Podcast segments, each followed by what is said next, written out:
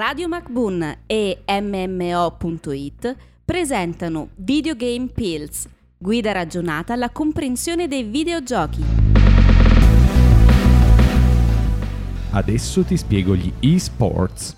Bentornati a tutti in questa nostra serie di podcast dove smontiamo qualche preconcetto e parliamo un po' di videogiochi in senso generale. Io sono Damiano di M M O punto it. Io sono Pie di Radio Macbun, perché ricordiamo che il nostro Stan è sempre in vacanza alle Maldive. Sì, ormai si sta godendo la vita, sta sorseggiando un cocktail, magari ha delle ballerine attorno, magari sta benissimo. Secondo me Stan in questo momento sta benissimo. Certo. Si sta godendo le sue vacanze. Noi comunque non perdiamo assolutamente tempo a parlare delle vacanze di Stan e ci buttiamo nell'argomento principale, ovvero gli esports, ecco. Ovvero i giochi sportivi elettronici. Bravo. Quali tipi di giochi sportivi elettronici ci sono? Cioè possiamo fare qualsiasi gioco, anche il curling elettronico c'è? Bah, allora...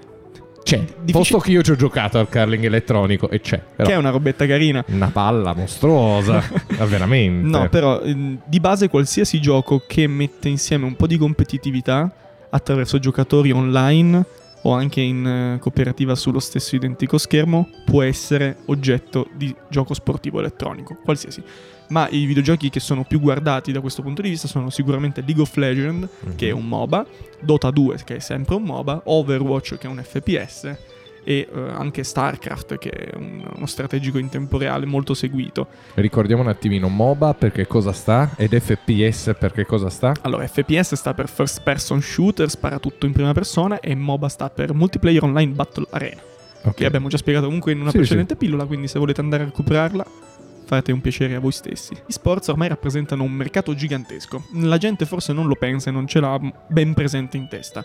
Quando noi parliamo di gioco sportivo elettronico, noi parliamo di milioni, milioni di dollari, milioni, milioni di visualizzazioni. Si sta parlando davvero di tantissime, tantissime visualizzazioni e denaro. Gira tantissimo, tra club privati che ingaggiano giocatori, tra sponsor, tra tornei, montepremi, investitori. C'è un sacco di giro di denaro. E non solo, è molto guardato, tant'è che una recente analisi ha mostrato che, una cosa sorprendente, negli Stati Uniti i giochi sportivi elettronici sono seguiti più del baseball. E fa effetto questa cosa. Eh sì che fa effetto, gli Stati Uniti che sono caratterizzati o dal football o dal baseball, che si ritrovano a vedere uno dei due giochi superato dai giochi sportivi elettronici.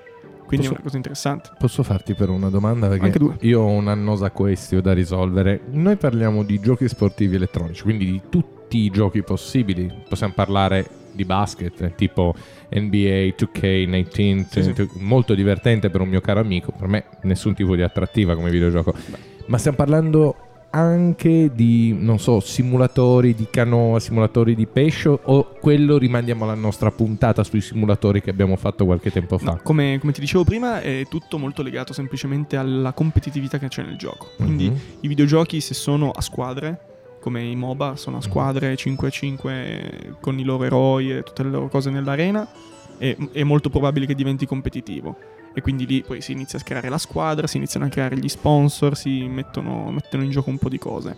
Però deve esserci un minimo di competitività, perché altrimenti il gioco diventa una palla clamorosa. È, è quello che ti voglio dire. Tu mi parli di competitività, esistono ancora squadre, ma sono squadre di eh, i atleti? Atleti I, come li chiamiamo? Suppongo si possano definire atleti elettronici. È bellissimo, no? L'idea non di un atleta so. elettronico. Ti metti una spina in una parte del corpo e inizi a muoverti tramite elettricità. Sarebbe divertente, no? Sarebbe sicuramente un gioco interessante. Non lo so, non ne sono sicuro forse. Forse un po' doloroso, almeno all'inizio. No, però è comunque una cosa, è una cosa abbastanza particolare, che i videogiochi che simulano un gioco che si può giocare tranquillamente tra le persone abbiano più attrattiva degli altri. Secondo te, che sei un esperto, comunque ne sai, eh? L'ho visti anche dal vivo. Come mai?